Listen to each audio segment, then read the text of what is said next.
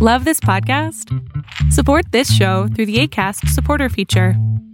It's up to you how much you give, and there's no regular commitment. Just click the link in the show description to support now. Hi, I'm Chris Cotnor, executive producer of Deep State Radio. We are incredibly grateful for the support of our members. February is Member Appreciation Month, and to celebrate, we're offering membership to new members for $1 for the first month or $50 per year. Members receive access to bonus content, member only briefings delivered on Wednesdays and Fridays, access to our member Slack community, an ad free listening experience, and much more. We'll also be calling out new members and those who have been supporting us through the years in our upcoming shows. To become a member, which goes a long way to supporting our work, please visit bit.ly slash DSR member use code FEB2022 at checkout. That's bit.ly slash DSR member and use code FEB2022 at checkout.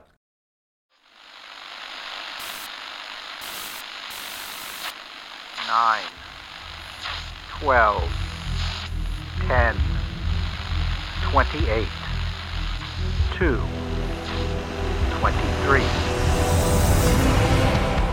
This is Deep State Radio, coming to you direct from our super secret studio in the third sub basement of the Ministry of Snark in Washington, D.C., and from other undisclosed locations across America and around the world. Hello, and welcome to a special edition of our podcast. We have a terrific panel. We are going to look forward at 2022 I'm your host, David Rothkopf. I am in Cambridge, Massachusetts. For those of you who see this, you'll see that I'm in a garret in a haunted house in Cambridge, Massachusetts, from which I sometimes uh, do this podcast. Of course, since it's uh, Thursday when we're recording this, my co host, Dr. Kavita Patel, is here with us. How are you doing today, Kavita? I'm really excited at watching every governor take away mask mandates. So that's my my yeah. my. Well, now activity. everybody's an expert. You know, you thought you were a doctor, trained for your whole life, became an expert. Now, two years into COVID, everybody is an expert. Everybody has an opinion, and we're we're seeing that reflected in the the media. We are joined by a great panel of uh, respected experts from across the Washington and policy community. Uh, let me start with EJ Dionne, who's a columnist for the Washington Post and a senior fellow in governance studies at Brookings. Hi, EJ. How are you today? Great to be with you. I can't wait to hear Kavita on the masks, by the way. I really want to hear that. Yeah, well, we'll let Kavita rant a bit. We're also joined oh, by Mara Rudman, who's the EVP for policy at the Center for American Progress and previously served as Deputy Assistant to the President for National Security Affairs in the Obama and Clinton administrations. Hi, Mara. How are you today? I'm good. Thanks. And good to be here. Look forward to discussion. Thank you very much. And we're also joined by Felicia Wong, who is the president and CEO of the Roosevelt Institute and author of the book, The Emerging Worldview How New Progressivism is Moving Beyond Neoliberalism. How are you doing today, Felicia? I'm great. Thanks for having me. No, thanks for joining us. The goal of this podcast is to sort of talk about where the Biden agenda, the Democratic agenda, the country's agenda can actually get over the course of the year ahead. Is it just going to be a rehash? Is it just going to be the Biden administration talking about what they did in year one because they can't get much done in year two? Is it going to be defined by externalities like, well, we have the case of Stephen Breyer stepping down from the Supreme Court. So we're going to have a new Supreme Court justice, or we have the case of Vladimir Putin flirting with the largest land war Europe has seen since World War II. That could be another thing that could define it. We have today a report of inflation uh, at 7.5%. Is it going to be those kind of external things? Or is is it going to be something else? Is the administration or, or Democrats on the Hill or somebody else going to be able to advance something new and concrete? And so I'd, I'd like to go to, to each of you and And, and let me start with a subset of the question, which is Is it just going to be defined by what we saw last year? I'm going to start with you, EJ. You know, I had a conversation with somebody senior in the administration, and I said, What's going to happen to Build Back Better? And they said, Well, I call, you know, where we're going from here the green eggs and ham plan.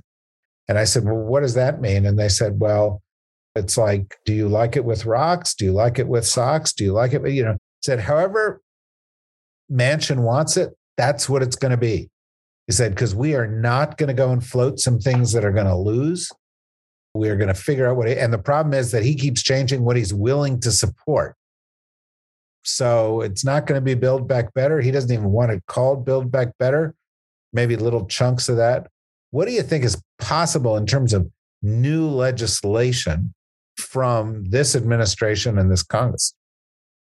You just reminded me of my days as a counterman at a greasy spoon where I would often yell to the grill guy a cheesesteak sub through the garden with wings, which wow. would be a cheesesteak sub with everything on it to go.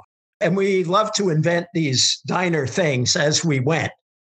A couple of things about this Biden can't just uh, stop and uh, leave it where it is because you can't do that when you're president.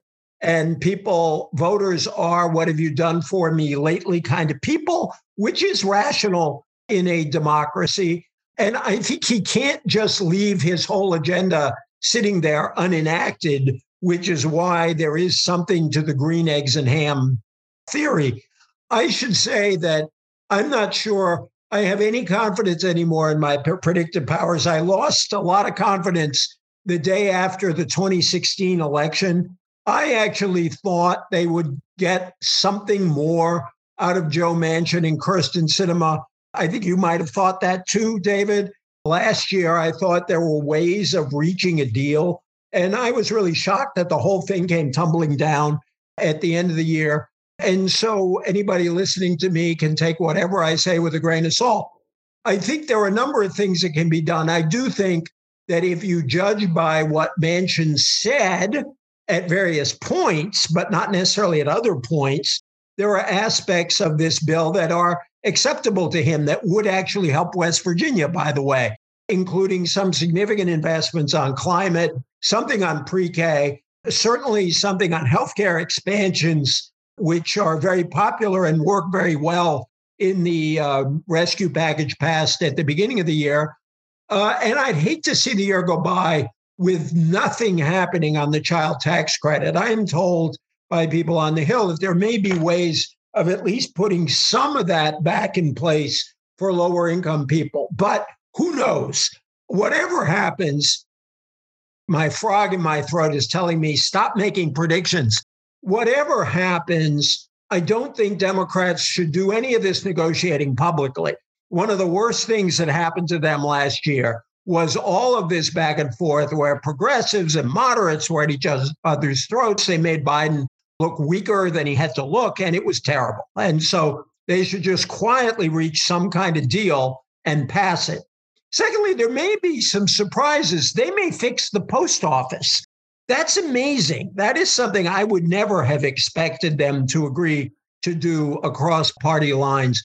They may pass something fairly significant on the the uh, originally called the Endless Frontier Act, and now it's called something else. But to deal with competition with China, I think there's a real shot at that. That would be a good thing. I hope Biden comes back with as many executive orders as he can on voting rights beginning with making Election Day a federal holiday for public employees, government employees, as a way of creating a model for other states to follow. I think there are other steps he and the Justice Department can take.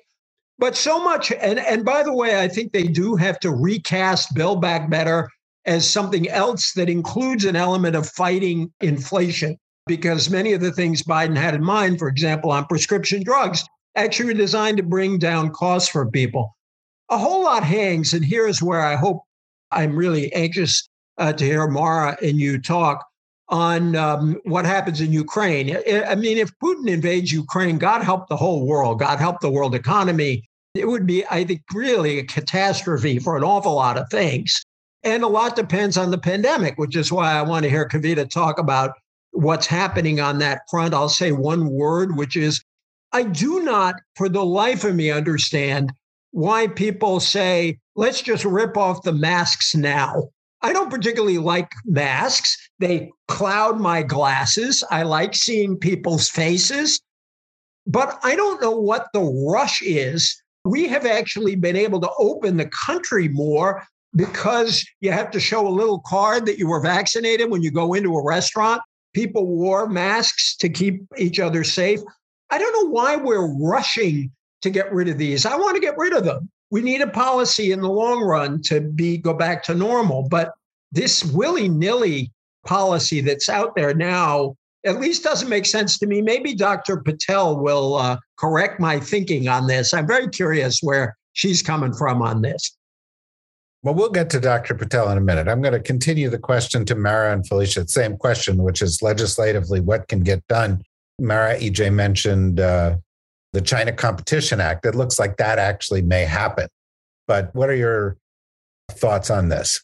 Thanks. Let, uh, let me take on the America Competes, Competes Act, which does have benefits in terms of China, but it starts from what we need to do at home to position ourselves most effectively in the world. And then I also do want to come back to the framing of what we should be doing, because I think it's interrelated on the components of Build Back Better that I and Center for American Progress are firmly convinced have 50 votes in the Senate, 218 in the House, so it's a starting place.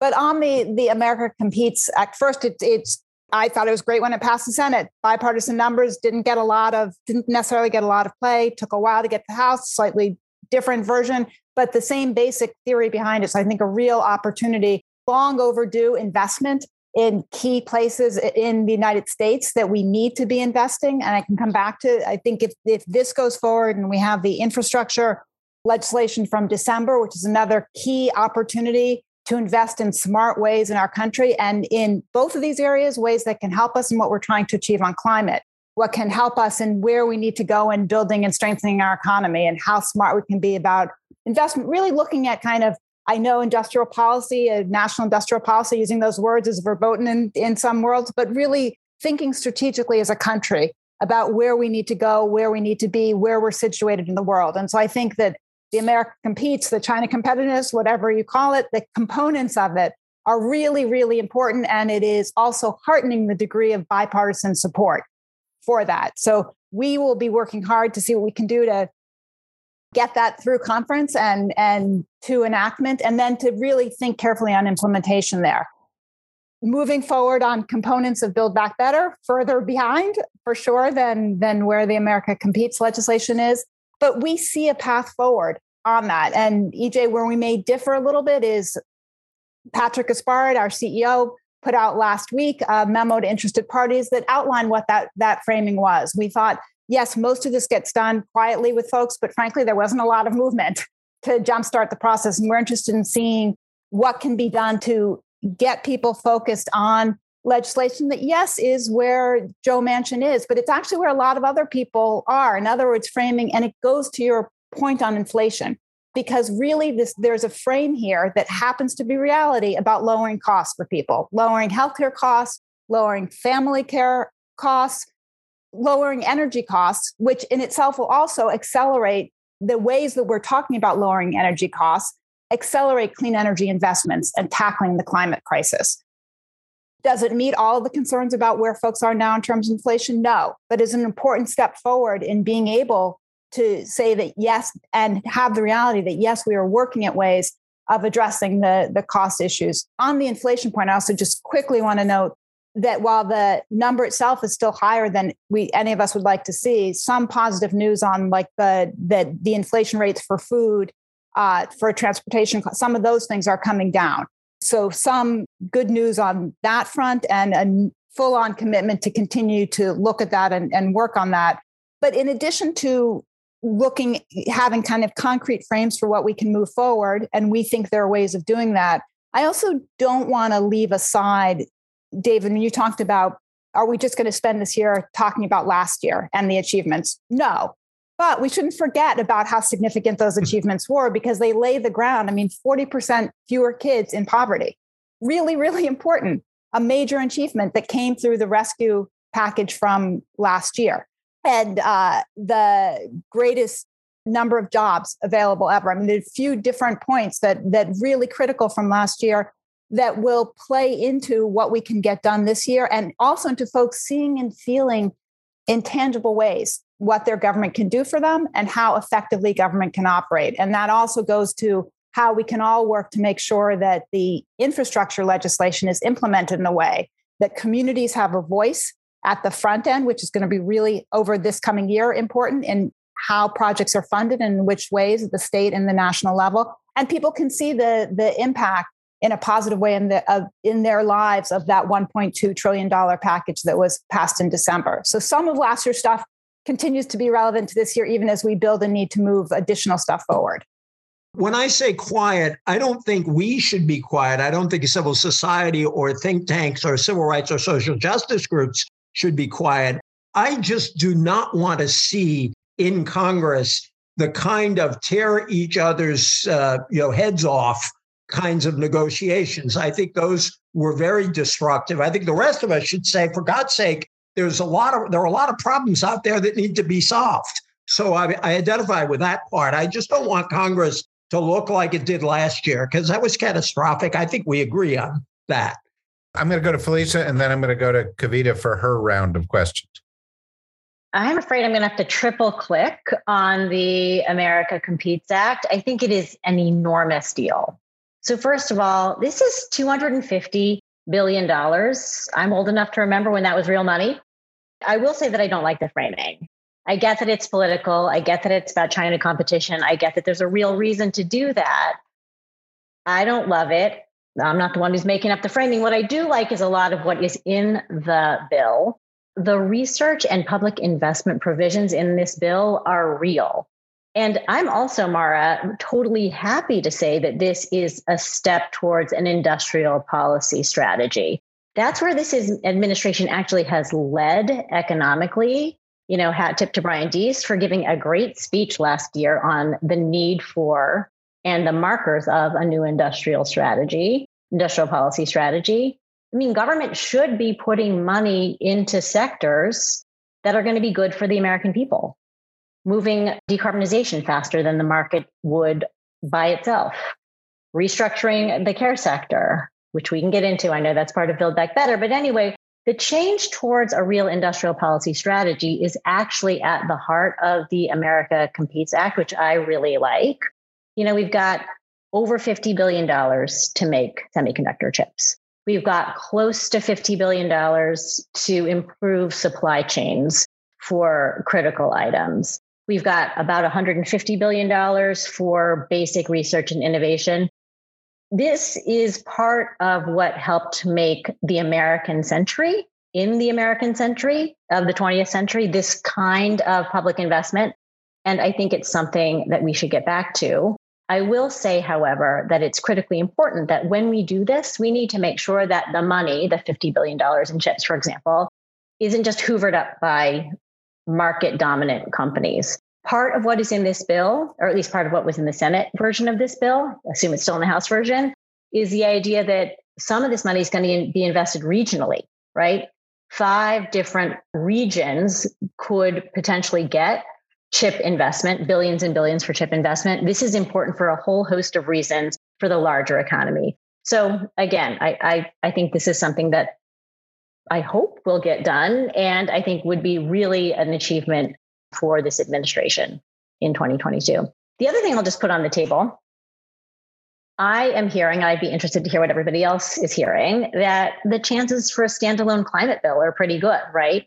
So we get north of 500 billion, again, real money in tax incentives that could invest in clean energy, particularly in places like the the South, the Gulf Coast region, critically important. Would be great if it happened. I'll say that we absolutely need to hold the legislation to account on this question of Justice 40, which means that 40% of the investments made need to benefit frontline communities and communities of color. Critically important. But those are two actual legislative pieces that I would be excited to see happen this year. And I actually, ha- I think all of us think that the America Competes Act is totally possible. Last thing I'll say here, unless y'all want me to talk about inflation, my favorite topic. But last thing I'll say here, just on something to put forward that I think the Biden team has already put into play and they need to keep, you know, really shoulder to the wheel on. It's this question of the whole of government approach to race equity. The very first day of this administration, Biden put out a race equity EO, lots of different provisions. I think it's really important to make sure that much of what is there, which includes making sure that we have the right kinds of data, collect the right kinds of data, make the right kinds of maps so that we understand how people of color are doing in this democracy and this economy. It part of this is about making sure that our institutions, our federal institutions, the Department of Treasury, the Department of Agriculture are actually staffing up so that they understand and make race equity a central part of the work. I think it was absolutely remarkable that President Biden, in his first week in office, talked about the importance of combating historic structural inequities. And I think the following through on the race equity provisions, none of this is going to make headlines, right? The, your Politico morning or afternoon email is not really going to talk about hiring at the IRS. Although I think it should, because I think it's super important. And I think that making sure that some of these changes within the government itself really happen and are equitable with respect to race and gender are critically important for the future of our democracy. Those are all excellent points. I'm going to sort of move up the point where we take a little bit of a break here so that people who are listening to us, part of the public at large, will say goodbye to you. And we're going to continue on for the members only portion of the podcast where we're going to hear Kavita's questions and more responses and the remaining sort of 20 minutes of this conversation. The rest of you take good care of yourselves. Uh, you've been uh, treated here to, I think, some very, very smart thoughts about what is ahead. And uh, if you become a member, you can hear the rest of their thoughts in response to Kavita's questions. For uh, the rest of you who are members, uh, hang on. We'll be back in one second.